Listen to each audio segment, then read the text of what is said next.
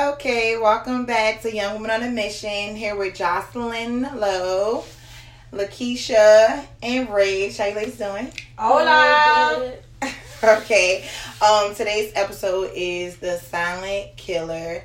This is a very important topic on today. Um, and I got these two amazing young women here today. They're going to tell their stories. Um, so we're going to just jump right into it with Rayge. Woo woo woo. Hi guys. Um so um as as Jocelyn said, today's episode is called The Silent uh, Killer.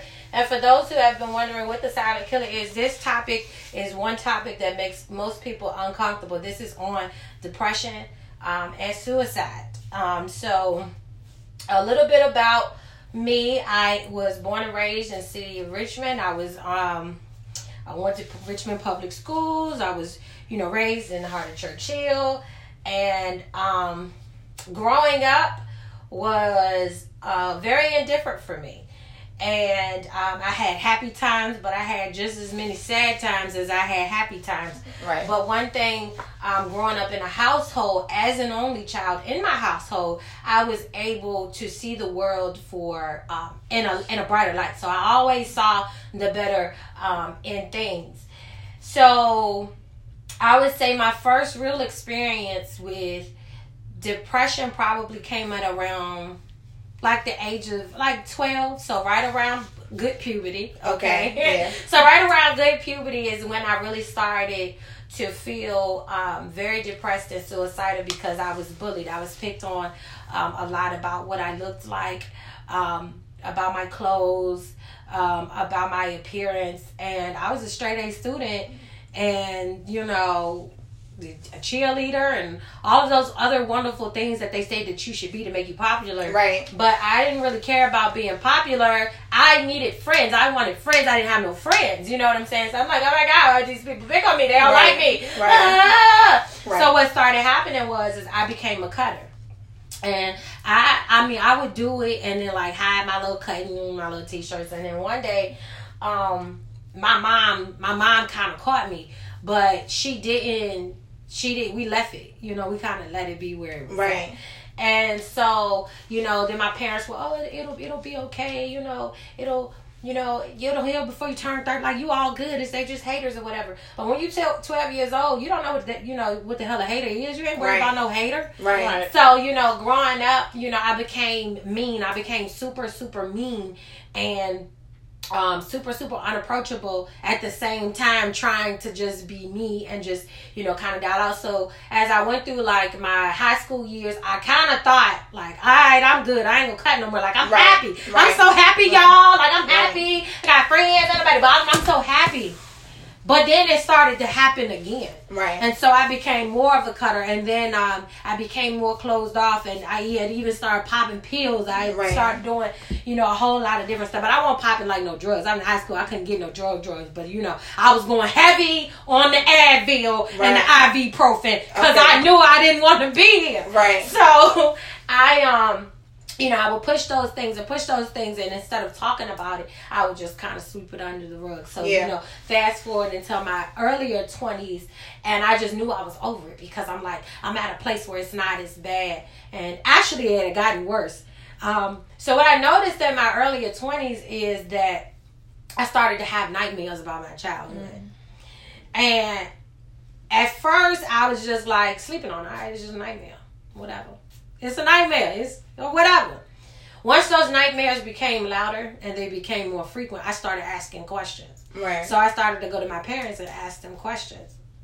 What I found out in that is that it took me all the way back to my child childhood. right. So in the beginning of this, I told y'all, you know, it was it was good and it was bad, and I saw the light. So when I was here, I was raised. Um, I was raised by my great grandmother. You know, rest rest in peace. I love my big mom to life.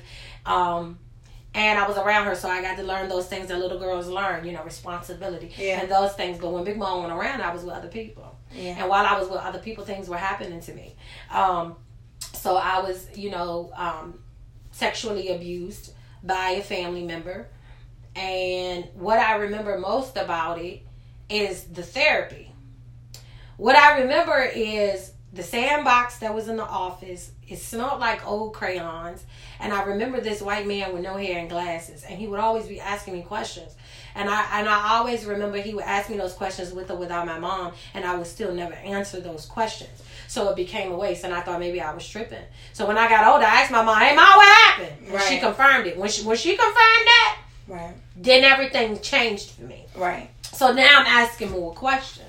So why is this and why is that and why is this? So finally, I'm like, oh my God, you know what I'm saying? And I got abused by this family member on top of that. And then on top of that, I started hearing other things from other family members about how I was actually abused in other situations. Right. Um, and so when I thought about those things and I went through those things, I was like, I started to resent a lot of people and a lot of things, and it made me feel so empty and ugly inside. And what I noticed on top of that, like it was, I was like, I was acting out. You know, people are like, you know, you were so beautiful, you're so confident, not realizing that I don't even look in the mirror. right. Mm.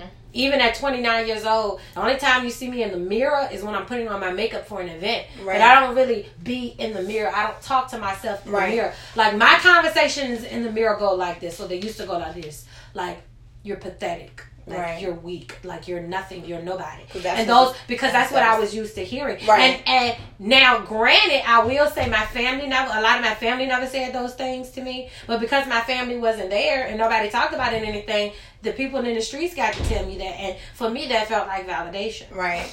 um, right around the time that I was at that same age, and I typically don't talk about it like that, but I'm going to talk about it because it's a part of healing. My Okay. parents um, separated. Mm-hmm. My parents were married. I mean, they they were together like I think like 15 years, both like before I was born or whatever, and then they got married when I was like 12 or something, and then they they separated the year after that. Once they separated, and they even growing up, my parents were young. They were like in their mid 20s, but they were young in the mind. So they were working and they just worked and did their thing. Right. They worked and did their thing. So nobody was there to tuck me in and say, "Baby girl, you're beautiful no matter what. You're gonna do this, this, and this." Right. And and I didn't receive that validation at home, so I decided to go outside and, and receive that validation. And then so then I started. Re- so then I started to use my body. I lost my virginity when I was 12 years old to a young gentleman who was 17 years old at the time. Right. And see, in my mind, that's okay because that's Right. what I'm used to seeing. Right. In my mind, that's what I'm used to being around. In my mind, even at once after that i became 15 16 17 i was able to do everything that i wanted to do because i was still making straight a's and i was still the quote unquote looked at as the golden child who never went through anything. And that was fine. But what i realized is that those things were compiled up in a ball of anger. And that anger i started to put out on everybody else my especially in my in my relationships. Like business personal whether we sleeping together or not you my friend you getting this work that's how it was. And i almost lost all of those people. And it took some real real tough love and people who really gave a shit about me to say like i'm really about to stop dealing with you and it's not even because i don't love you. And so it, it really made me to look at okay so why am i so angry? What is so wrong? And it always i, I went to therapy every day. I fired my therapist y'all. I went in there i started talking to her on a couple of days. I started to crack the surface on what was going on. That lady looked mortified. I said no we can't we can't bond. Because Right. you're not we're not here. So i feel like i'm spending this money with you. Right. but I'm not getting no healing. I'm, I'm not Right. feeling this healing.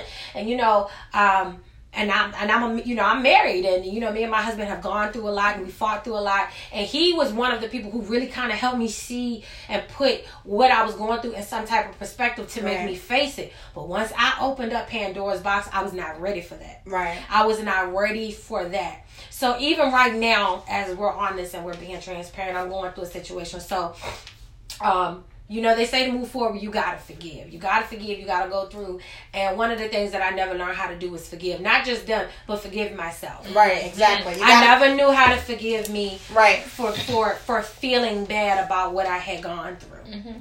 And I mean, and it made me look in the world like a different because like like my typical childhood days in Richmond consisted of fighting, fighting, fighting all the time. And all I wanted to do was watch watch TV or go outside or color or draw or play hot like I didn't I just I didn't want that. And then you know to have somebody constantly yelling at you. Right. and I was always being yelled at. I had an aunt. She yelled so much. She Right. yelled all the time all the fucking time. She was always angry and always mad. And I realized that she was probably going through her own things mentally Right. and I was not aware of. But a lot of me and my uh, you know a lot of us were subjected to a lot of things you know I watched my aunt get hit in head with a hammer and shot her Wow. husband in the head with a BB gun and I don't I, I couldn't have been more than five or six years old. So you know you when you flash back to those in your older years it really make you think it was crazy. I, I tell y'all I thought I was fucking crazy. Right. I thought I was really going through some things. And then not only that after all of that and just just kind of to sum all of that up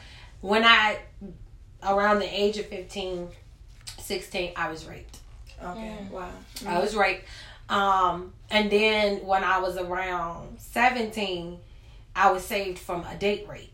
Oh wow. So it really put me in a horrible place when people I would let people get as close to being friends with me or being open with me, but I would not let you get as close to me for me to be vulnerable around you Right. or with you. And um because crying was a sign of the weak, even though as a child I cried a lot. I was Right. pumped But that's how But- it, it was. you know that's Yeah, how it was, was and the then thing. you know this year this year i got a call like i knew that my um my family member was getting out of jail i knew i've known this for at least um a few years and i said to myself bet so they're gonna get out Right. i'm gonna say this Right. I'm gonna say that. I'm gonna be ready for it. I'm with it. I'm with Right. it. I'm with it. I'm, I got this. I had to talk to myself. right. He ain't never get out of jail. Alright, I'm gonna move on with my life. I ain't got time. I'm just I'm stressed out on the inside. It's just, just every single thing, every single day. I just don't I just don't I don't like it. I don't like it. I don't like it. So this year I, I turned 29, and on my birthday weekend I got a call Right. from his mama. And I got a call in the middle of work. I was at work. I was I was excited. I was in the salon. I was getting Right. was good day, good money thing. Right. Get money. Hey. And she called my phone. And I was like, it was well, she called my phone the day before and I ignored it. I was it was like late. It was Right. like real late. It was like, nah, it's my birthday gonna return. I don't got time for Right. shenanigans. So the next day she called, um, well, I called her back at the shop and I picked up the phone. She picked up the phone. Hey! Hey girl! Hey auntie, how you been? Oh yeah, you know, so and so, you know, he ready to get out here, you know what I'm saying? He in jail, he out or whatever. Now granted, she had another son, an older son, whose birthday was the same day I called her back. So I'm like, yeah, because I wrote on his page, told him happy birthday. She was like, nah, I ain't talking about him. I'm talking about so and so. Right. Mm. And he wanna see you, he wanna sit down with you. Right. This is my birthday weekend, y'all. Right. Oh, okay. Right. And he want he want me to give you his number. And he wants your number. Right. Before I could say any real thing, Right. she said, Hold on. I'm like, all right, cool, what up? She gonna take this call. She was like, hello. And all I heard was his voice. Right. Mm. And the look on my face, my coworkers was kind of looking at me like, Right. what you looking like this? She okay? And I was mortified, y'all. Right. I'm sure. I was ready to. I was mortified like shit. Right. And it took me because I stayed on the phone and I had the conversation, but it was real kind of like awkward. It was dry. It was kind of Right. like, yeah, Right. You wasn't ready. I don't want- And so after that, I hung up, and that was the end of that.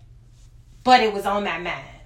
It was on my mind so much that when I left work that day, I cried, and I was just like, I feel crazy, and then and then a lot of stuff started rushing back, and it, it made me feel even worse Right. what I think made me even worse about it is I think either last year or two years ago I had found the courage to actually have that conversation with my aunt because she was like supposed to be one of my favorite aunts, you know what I'm saying? You're supposed to be like that.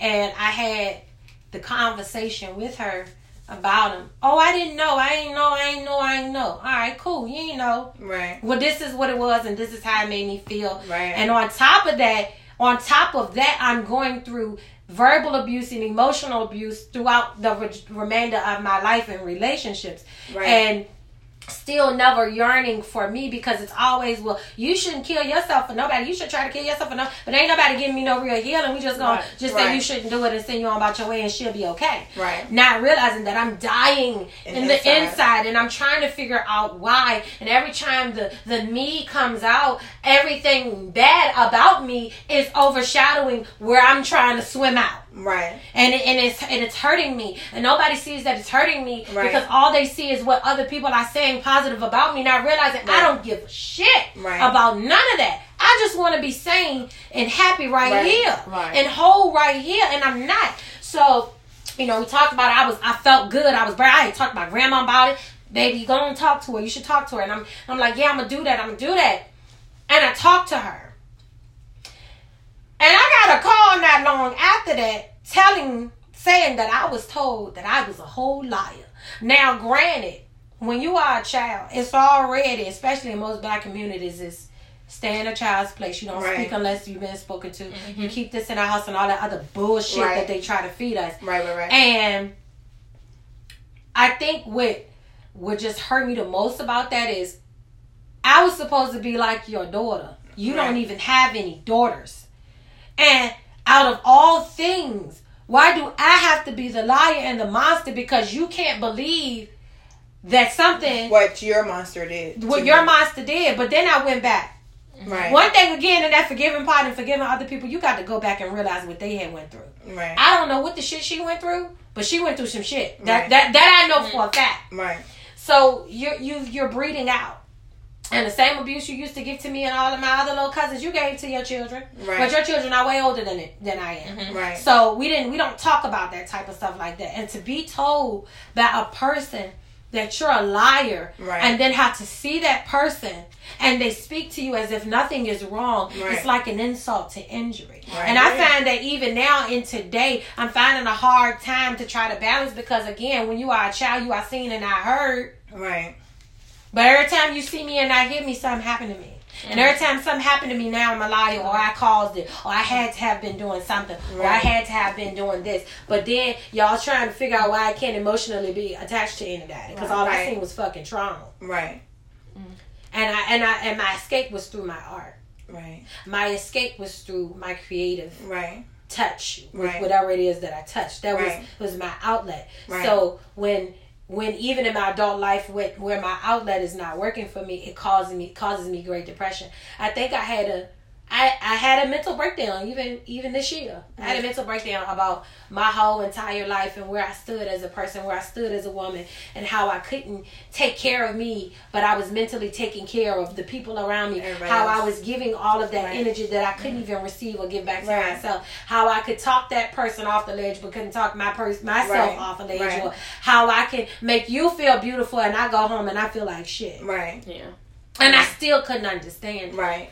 And then it was like, well, maybe you need to try medicine, or maybe you need to try this. Well, guess what? I have a lot of friends in the beauty industry who also went through the same thing, who also had this happen to them, and they're not doing too good right now on medication. Right. Maybe that's not for me. Right. So even right now, this is therapeutic for me being able to talk about it and to to you know speak about truth about it. And, Yeah. You know it made me a little bit uh, be more open with my parents and, and really talk about them you know because it took me it took it took a I think the first time I said I lost my virginity I was like I was 14 and he was 16 and like he moved away Right. like I recently just told both my parents I was 12 Right. I was busting it open all the time and he was yeah Right. he was old Right. and so but after saying that Right. And my parents didn't judge me for it Right. You felt it better. felt so good yeah. felt and better. it made me feel like when I finally have children, I'm going to be able to share this with my child, and my child is going to be able to receive it and to move differently than I did. Right. Because everybody used to look at me, well, you grew up an only child, and you're spoiled, you're spoiled, you're spoiled. You get everything you want. First of all, I may get everything that you think that I want, but I don't got nothing that I need. Exactly. Mm. Exactly. I don't got nothing that I need. Because it just. jumped. I didn't have. I legit did not have my father from like like there for me from twelve to twenty nine. Right. He just came around back at 28, 29, the right way. right.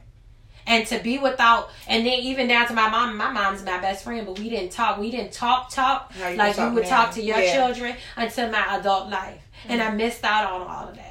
And all I had to fall back on was do whatever the fuck you want to do. You Right. know? You got these good grades. You popular. You popping. It's cool. Right. And like I said It was said, I, the thing. it was the thing, and it was just kind of like, well, I don't really care about that because when I go home, I can't tell all y'all same hoes my deepest dark, darkest secret. Secrets, right?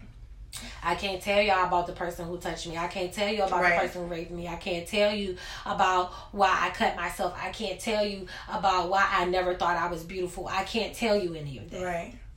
Mm. Right. So all of that y'all saying don't really matter. to me. Exactly. And what I find to be the hardest is where was family. Right. And you know they hate to hit that word. I'm probably gonna strike some nerves, but guess what? I stopped giving a fuck a long time ago. Right. But it's like where was family? Family be like, I've been there. Right. Yeah, you was there because you saw the cuts. But did on it. anybody think to say, let me have a real conversation Speak with you? it. Right. I had a few, Right. but I got a big ass family. Right. So I got way too much family for for for nobody to have not notice. right. But I can't all at the same time blame them for not noticing because maybe they were wrapped up in their own whatever they were wrapped up in. But but at the same time, you need to pay attention to your children. Right. You need to pay attention to your adolescents. If you want us to grow up and be all of these beautiful things and Right. and trial and travel and and make the family rich or do all these other things, you you have to you have to nurture us. You have to pay attention to us. Right. And I'm gonna tell you, if it had not been for my for my big mom, my great grandmother. And my grandma Gloria, who's my mother's mother, I probably would have killed myself a long time ago. Right. Like, and you know, most of the time that it happens is, well, you're not thinking about nobody else but yourself.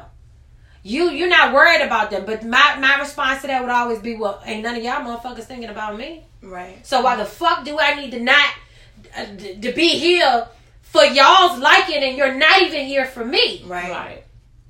How much do you give a fuck about me? Right. If I gotta hold off my suicide, that's my choice, by the way. Right. Whether you like it or not, because you're gonna feel some type of way. Well, I've been feeling some type of way since I was this big, Right. and I'm still feeling some type of way. Where the fuck y'all at? Right. Nowhere. Right.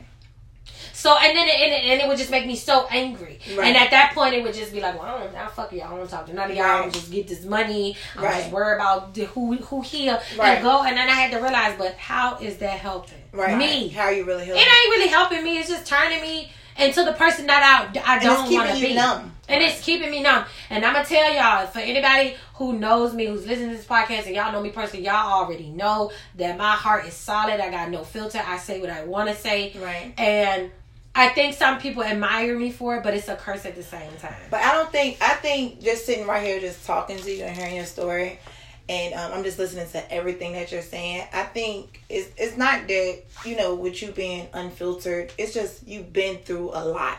So Right. when you speak in your authentic self, this is who you are. This is where you came from. Facts. You know what I mean? So it's like this is who you are. This is- Absolutely. you came can, I, from and hurt receive that. I'll receive that because, you know, oftentimes it's just like, like, yeah, and I'm like, you know, I, I fought hard to be this. To But you're not a bad open. person. Oh, You're a thank God. person. And I, and Yeah. you know, and I, and I and I used to. But see, here's the thing. I never. I just started owning that. Yeah. I just started owning that I'm super dope. Like, Right. I started owning that like I'm I'm the shit. Yeah. Like, and I'm a good person and I spread good energy. Right. And when I meet other entrepreneurs who say the same thing, and Yeah. to go home and not feel that same way, that's a, that's like a slap in the face. It's like a slight to myself not to even be able to feel Right. what others are feeling. But it's like it, no matter how good somebody speaks up, no matter how they praise you, no matter how much they give to you, if you're not feeling it for yourself, it always never None is enough. matter. It's never enough. And I think what I am at 29 is tired of it not being enough. Right. I'm tired of not being enough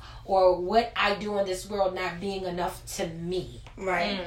But I think um I think, you know, just listening to your story is um also is like I hear you and you were saying you're just trying to pull yourself up. And sometimes it's like we give so much to other people, we we drown ourselves. Mm-hmm. We drown ourselves. Ain't it crazy mm-hmm. how we can drown ourselves Yeah. doing stuff for other people? So it's like now at 29, who am I? It's mm-hmm. time for me to get up out of this water because you you saved. You're here.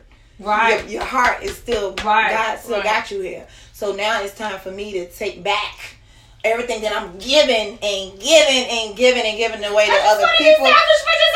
You have to. You have to though. You have to because it's like I didn't gave to you and you and you and you didn't took. You had people take from you. Not only were you a giver, You have people take from you. Not because you wanted them to take. They took so they took from you, and you give, and they took, and you give, and you take. So now it's like I'm at 29. I'm still breathing. God still got you for a purpose. So it's like everything that you went through. It's a beautiful thing. Absolutely. You know. So now Absolutely. it's time It's for like a beautiful, go- like a beautiful masterpiece. You know? Right. Um, exactly. a nightmare at the same time, but it, it's taught me a lot, and it's taught me that I am stronger than I never felt that I could. Because Right. if somebody tell you you gonna always be up under your mama daddy, and you gonna always be spoiled, and you gonna always be this, and you gonna always be that, you start to take that shit on. it's a mess. Right. It's a mess. And be like, hold on, but I might, I might feel this way. You might feel this way, but Right. my parents ain't got the problems that you got. Exactly, exactly. kids. So don't Right. talk to me about nothing. Right. Um, but you know that that's a, that's another conversation for Right. a whole nother day. But you know, even every day, like I find myself like I have to talk in the mirror, and I look in the mirror, and Yeah. sometimes like I'll just be staring, and I'll be trying to stare through who I'm looking at. Right. And I'm like you can't stare yourself down looking through yourself you still Right. don't see you Yeah. so you may as well feed yourself for Who something it that is, you what for, it is. right and then you know one thing that i'm getting into is energies Right. the law Yeah. of attraction Those are Yeah. and how because oh so here's the thing i think That's here was the wake up point for me y'all here was the wake up point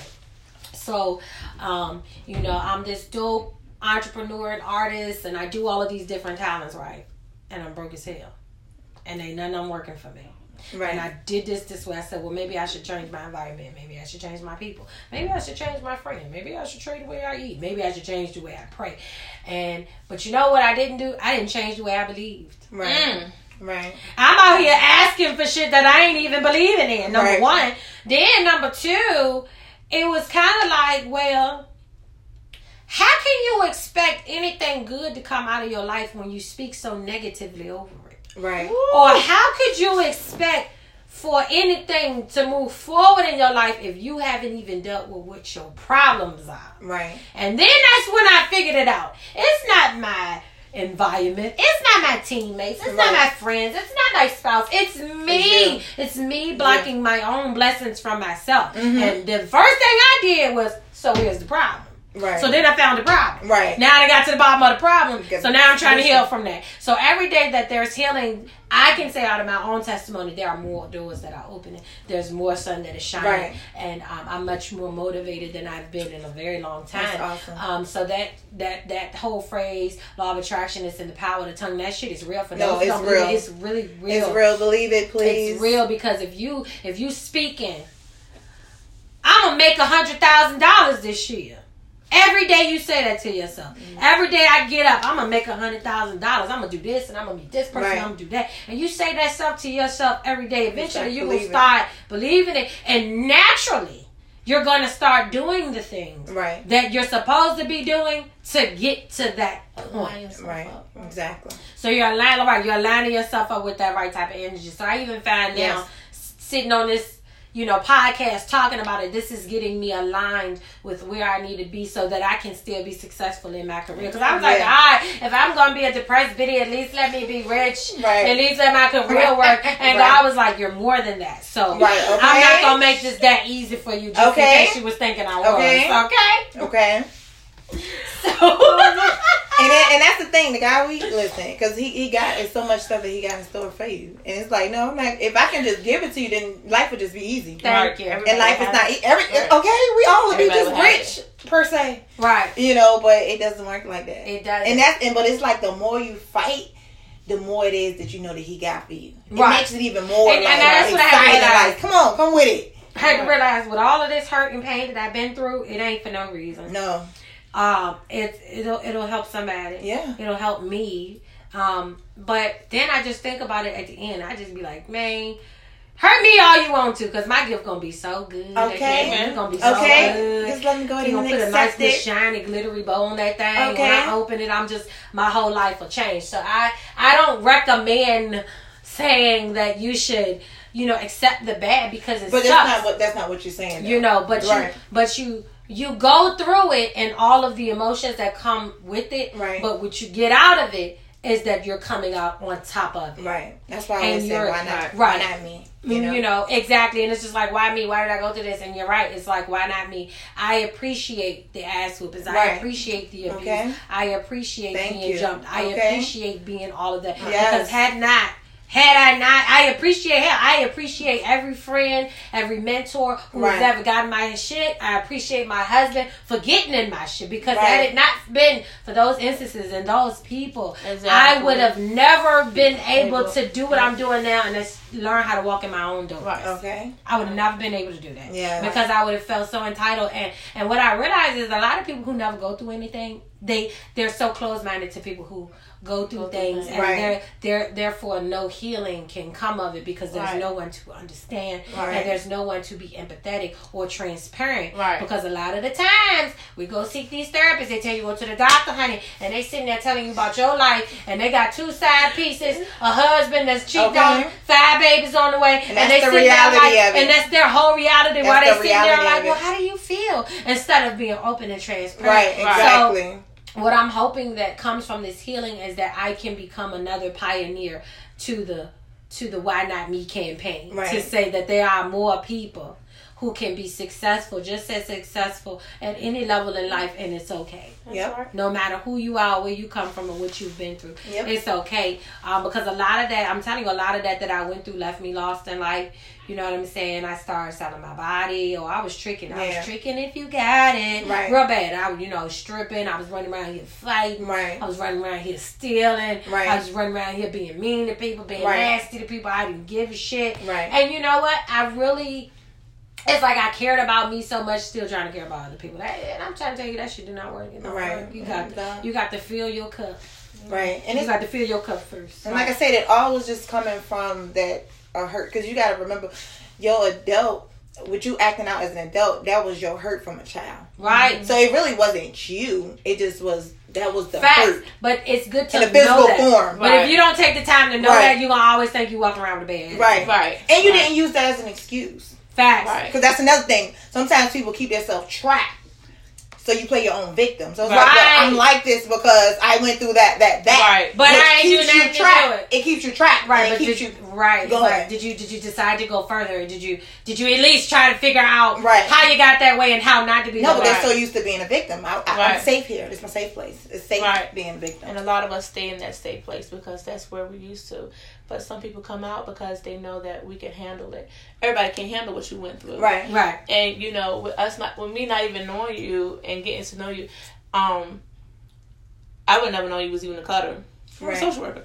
But I, but I'm just saying, but you know, because of where you are now and then but where you come from and people think because I'm in a single home I'm sorry. If people think because I'm in a single home and is and, and you- I mean not a single I'm sorry, but my mom and dad, I'm the single I'm the only child Right. that oh it's all glitter and gold and it's not because Right. those are the ones that suffer with depression the most because they have everything they want everything they or everything that they desire or you know it they don't know that you were going through something in your own and then that your mom and your dad and not down in them Right. but your mom and your dad was like, well, she's the only child, you know. Yes, I can say this already. Yes, I can say. Yeah, yes, we're, we're Right. doing this, and we're doing that.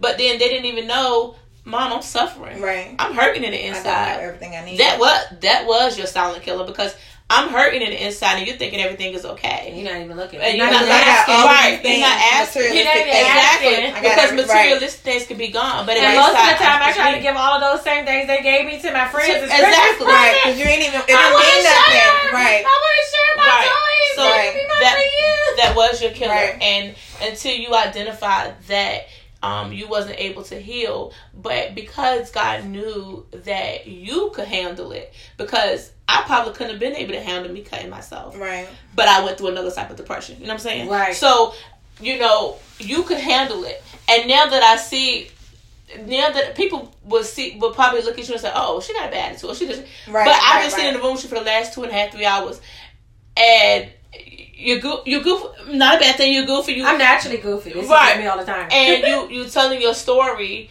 but I can tell that it's coming from a healing spot, and I can tell that you're still healing. Right, exactly. But now you know, and you like you said, you have identified that. So somebody needs to hear that transparent because they don't they, they haven't heard it. Their mom and them telling them it's still okay. It's Right. okay for you to be this way.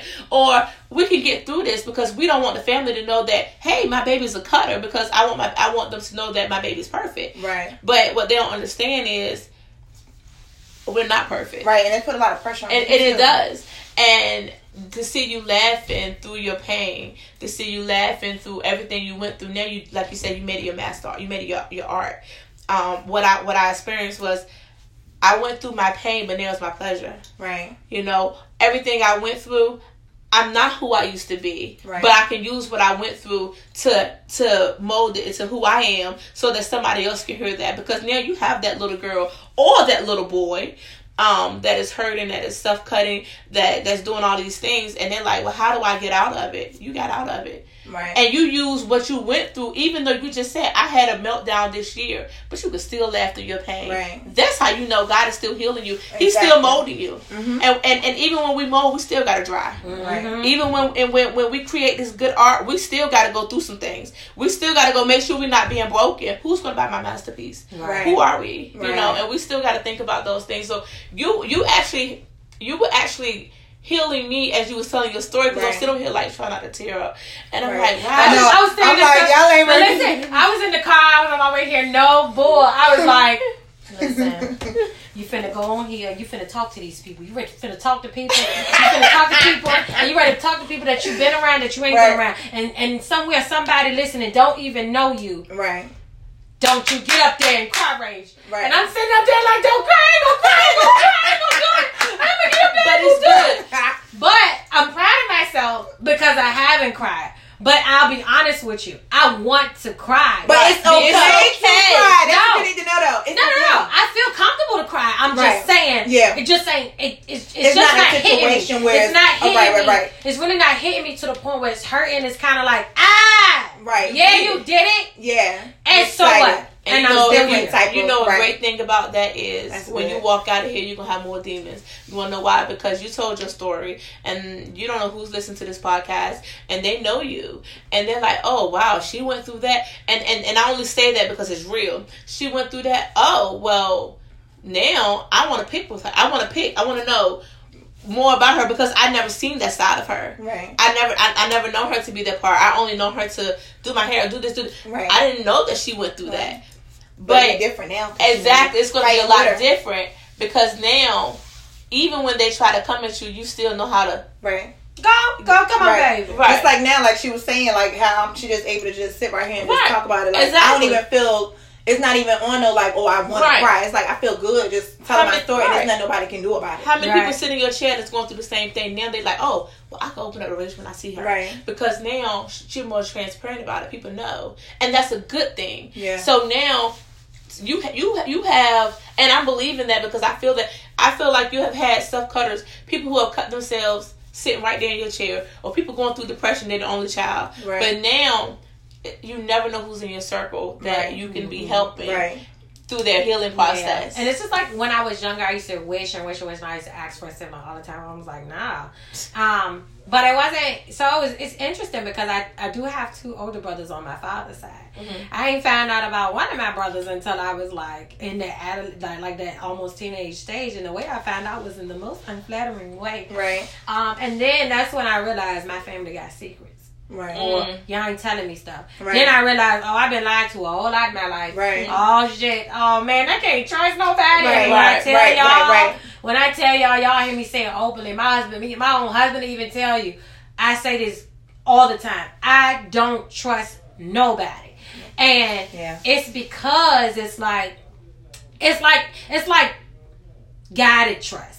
Right. Now I'm gonna trust you up to this level because you can't hurt me here. right. But if I gotta try to trust you where I'm vulnerable and you fuck with me, Right. I personally cannot say what's gonna come out on the other end of that. So I keep that guard up so I can stay my ass out of jail. Right. You know, cause I don't know. God working on me, Right. and you know I be blacking out sometimes. Look, so God working on like, all of us, oh, right. So it's like I'm not gonna know let you hurt me right here. I Right. let you hurt me a little bit right here because I can handle that, And and, I just cut you off. Right. But if you get up in here and you start digging at my heartstrings, That's why you got to know how to, as women, we got to know how to protect our hearts. Yeah. We And that's to, something- because a lot of people play on vulnerability. And They know that's the thing. Right. And and as I go through my life, I feel like a lot of people play on my vulnerability. They will. a Yeah. lot on purpose. They will. and then try to paint you like you the villain, you the bad guy, and I be like, what? Yeah, Exactly. because they get something out of it. Right. I agree. But you're not gonna keep playing with me. Because then, and then you, about all you doing is exposing that you got problems too. Right. exactly.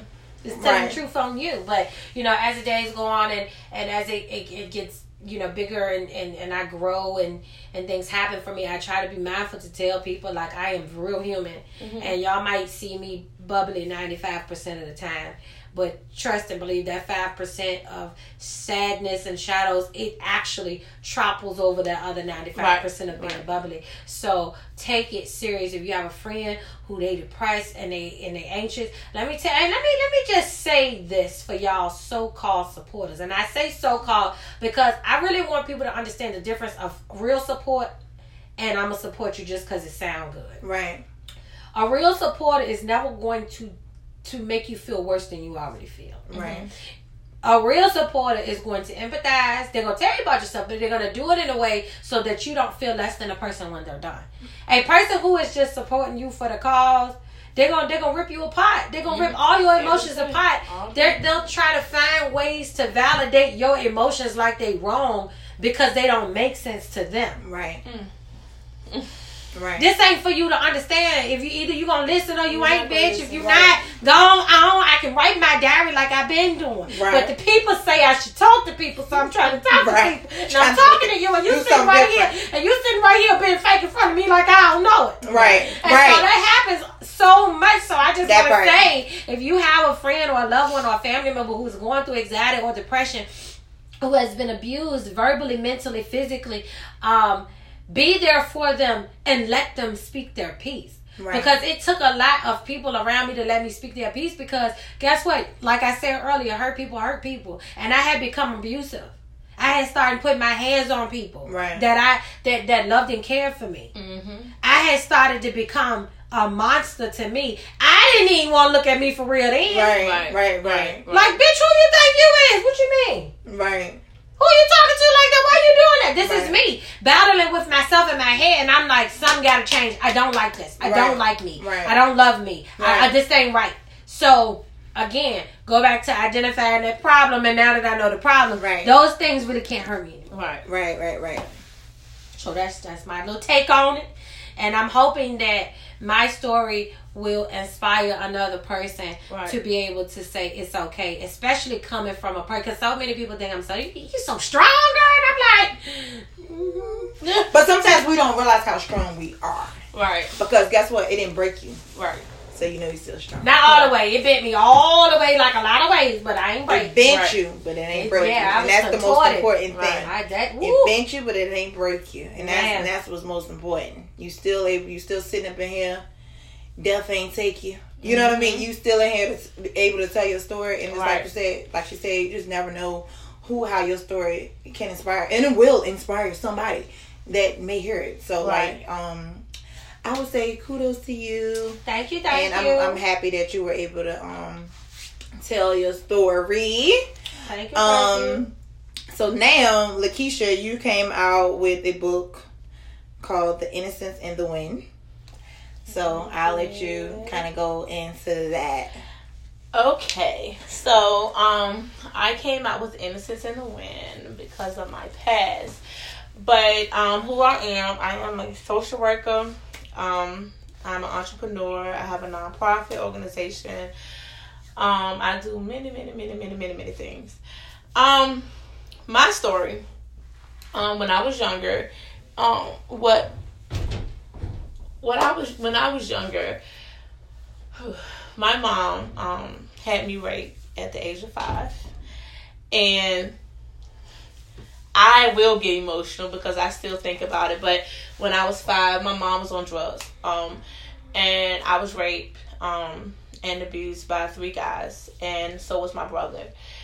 Um, we ended up going to, and I won't go into detail detail, but I will tell an overview of what happened. Um, like I said, we were raped. One of them was my grandfather, and two were other guys. They took pictures of me. They recorded what they did. Then I went to a foster home at the age of six. in the foster home, I was then raped Oh, again wow. inside the foster home where you're supposed to be your safe haven, where So this is supposed to be your your place where you know you're supposed to be a comfort. Um, I was raped again by my stepfather, and in the process of me being raped by my stepfather, I was you know I felt like God called me then because come to find out he was raping his daughter. Oh wow. But then when I when we came into the home, they did keep us together. Um, my mom was very very. She did a lot of prostitution, um, drugs, alcohol, and so of course, like I said, we were all taken. It was me, my brother who were raped, and then we had a baby sister. She was like maybe a few months. And then I had another brother, but his dad took him at birth. So we were all taken. They tried to keep us together, so we all went into the foster home together. At that point, they had to test 20 plus men to find out who my dad was.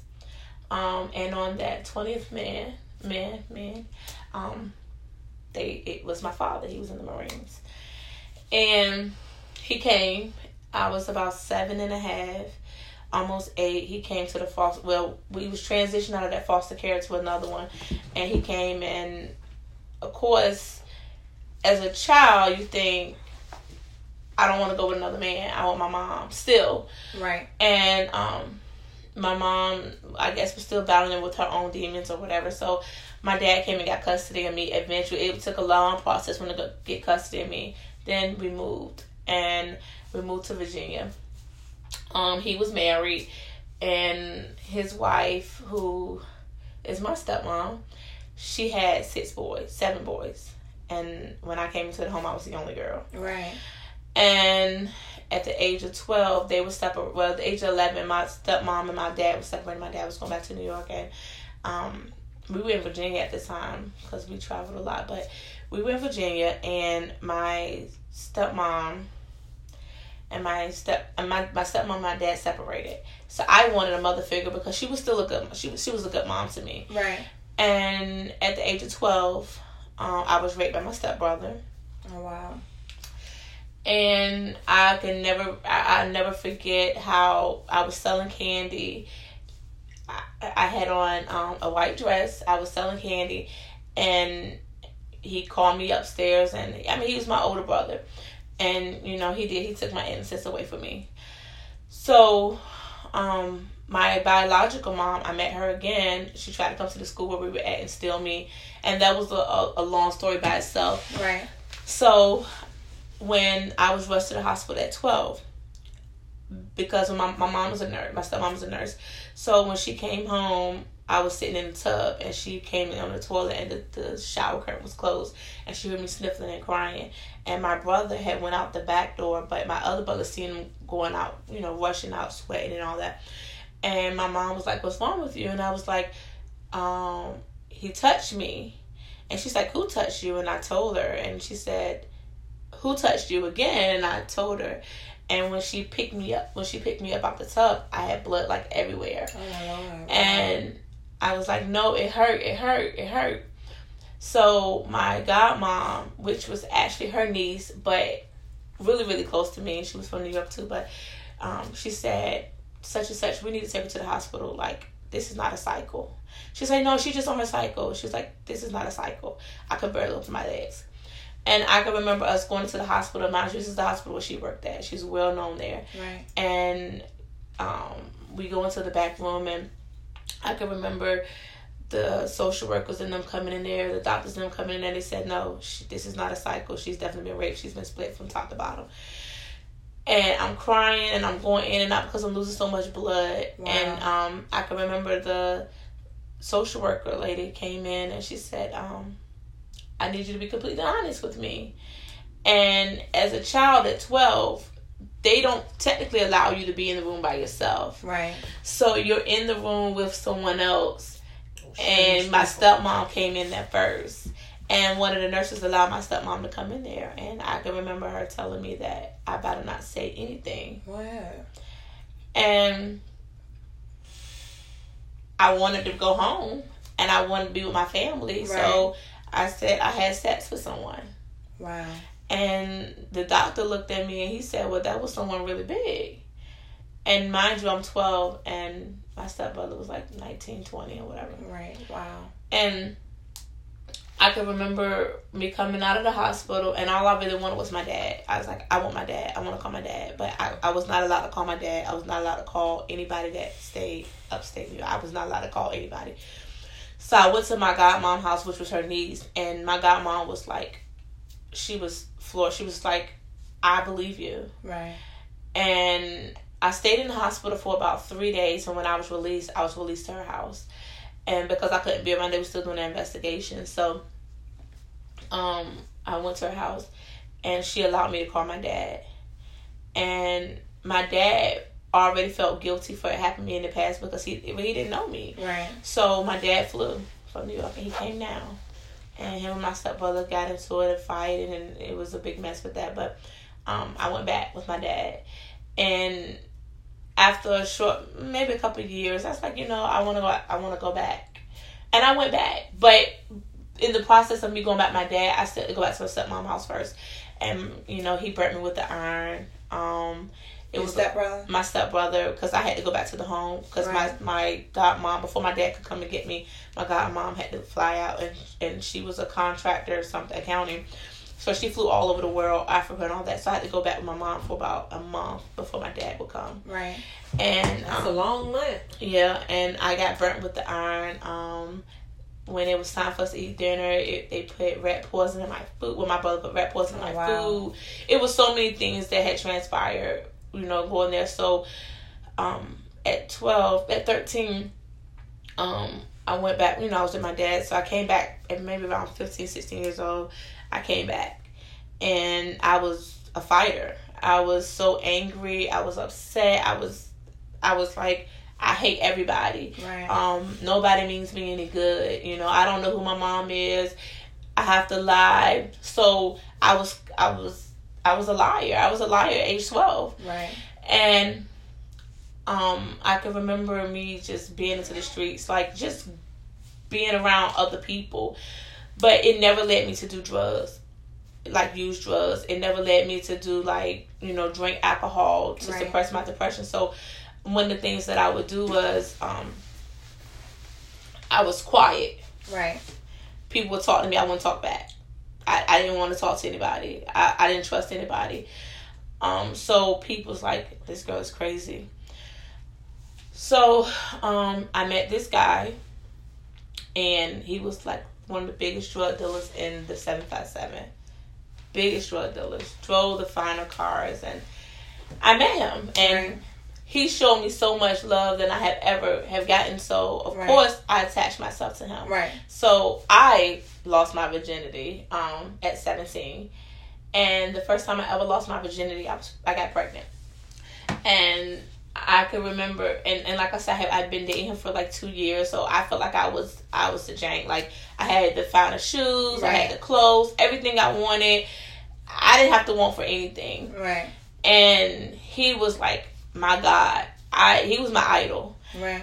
and everybody was scared of him i can recall me being around he had all these drugs and the guns and like your perspective. yeah he was and he was everything to me like Right. i didn't have to stay home with my stepmom i was like whatever so all of the things that i had been through i just put in a box in my heart and i just locked it Right. that was done so because he made me feel that he, he made me feel great Safe so place. right, I went back home to New York, and I, I can remember coming back because I was pregnant, and I came back to let him know that I was pregnant, and I said, "Hey, I'm pregnant," and ABCD. He said, "I want you to come home," and my dad was like, "You think it's a great idea?" And in a way, yes, as it is, it's my child's father. So I came home. I was about four months, and I stayed home with my stepmom. But I wasn't there at her house. I was more Jordan at his grandmother's house or whatever. So um, I found out the month that I had been gone, or a couple weeks I had been gone, he was messing around. And when I came back, I said, you know, I'm done. I, I can't do this. I raised my child on my own. I just found out I was having a girl, ABCD. So I remember him saying to me, um, if I can't have you, nobody can. Right. And day one that I told him that the girl met me and they had been, you know, she said she was pregnant and all that. And I was just like, oh, okay. So I, I it hurt, and he shot at me. I remember him seeing me, and he said, "You really want to leave me?" And I said, "I do," and he shot at me. And this maybe about four or five days later, I'm walking down the street in Norfolk, and biggest day and I can rem- I can remember hearing people in the back of me. I was walking to the store, and I could hear people in the back of me. And and the girl he was messing with came up to me, and she was like, "I'm so sorry," but the whole time it was like a setup. So it was sunny outside. It was hot outside. Everybody was out there. It was in the summertime, and mind you, a couple days prior, he had shot at me, and my stepmom pressed charges on him or whatever. But um.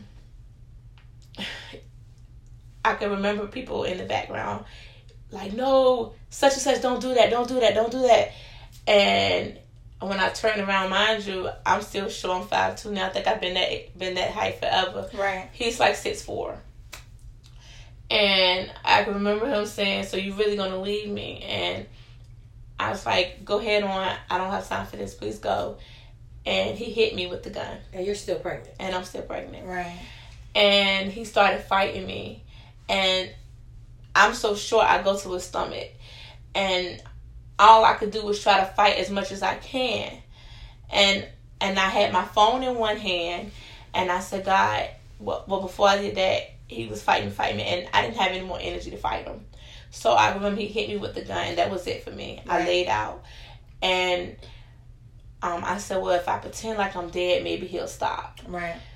So I heard this pop, and I was like, I'm dead. Literally, I said that to myself like right. I'm dead, but it was me bleeding from my my, my area. Baby. And they was like, "Oh, she she um she's bleeding, she's bleeding." So he wouldn't go cock his gun back. And I said, and before he did that, I said, God, I said, if you get me out of this situation, I promise you, I will submit to you. And when he went to go cock his gun back, it jammed. And when it jammed, um, he still tried to work with it, work with it, but I don't know if somebody called the police, but I heard sirens.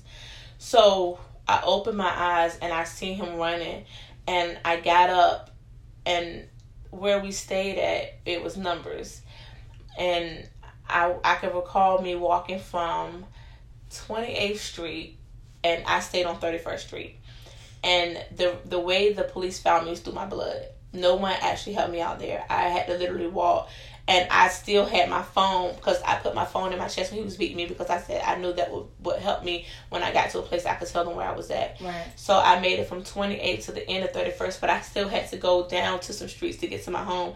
And I could, I remember all I, I seen my, it was going in and out and I just passed out. When I woke up, I was in the hospital. And I knew I was pregnant at a big belly, but when I started touching myself, I knew something was wrong. Right. So when I opened my eyes, again, social workers, everybody's in there, and I'm like, "Where's my baby? Where's my baby?" And then I had to have my stepmom and them say, "He killed your baby." Does that like they came out? He killed your baby. So I went into another depression with that because going back, the doctor told me I would never have kids because I would the many times that I had been raped. Right. Um. You actually get pregnant. Right, and then I got pregnant and then and then I went through domestic violence at right. 17 years old. So time went on, time went on, and I began to get into church. Um, I had dropped out of school. Um, I didn't want to go back to school. I didn't want people to judge me. I didn't, I didn't want to do anything, so I dropped out of school. Um, I tried to go to GED programs. I tried to do all this other stuff, and then I went to church and I joined like the junior missionary, and I did all this, and I went back, and then I graduated. And I knew that was my first step because nobody in my biological side had graduated. So I began to transform, but I was still hurting in the inside. My box was still locked on my heart. And I, I remember me going to court for my my ex, and I remember the judge saying, I, I got on the stage. I used to get nervous and I used to play with the side of my hair to the point that it made me ball on the side of my head. Oh, wow and that is how I used to heal. Like that was my depression. Right. I tried to um go on the campus celebration in seven five seven, and I was going to jump over the bridge because I was like, it was no longer for me to be here. Right. And I remember me standing on the top of the bridge, and I was like, God, I don't want to be here because I don't drop out of school. I have nothing to live for. I don't know this. I don't know this. And as I was about to jump, I literally heard somebody say, you are worthy. Right. Literally, everybody say you are worthy. If you don't take that next step, I promise you, your life will be more than what what, what you're about to do now. Right. I literally backed up and I walked over the Campostella Bridge all the way home. And I sat there and I, just bridge. cried. I know that bridge. and I just cried, cried, cried. I cried. And and after that, um, I began to write. I began to write in my journal. Um, all my hurt. I used to always say I hate my mother because I felt like it started from her. And after all that happened, um, I said, God, I want to meet my mother. And I can remember I was asleep one day, and God, in my sleep, told me exactly where my mother was at. Literally. Right. I got up with my best friend at one o'clock in the morning, and wherever God had led me, I got up. I was drawing a map, and when I tell people this, it gives them chills. I drew a map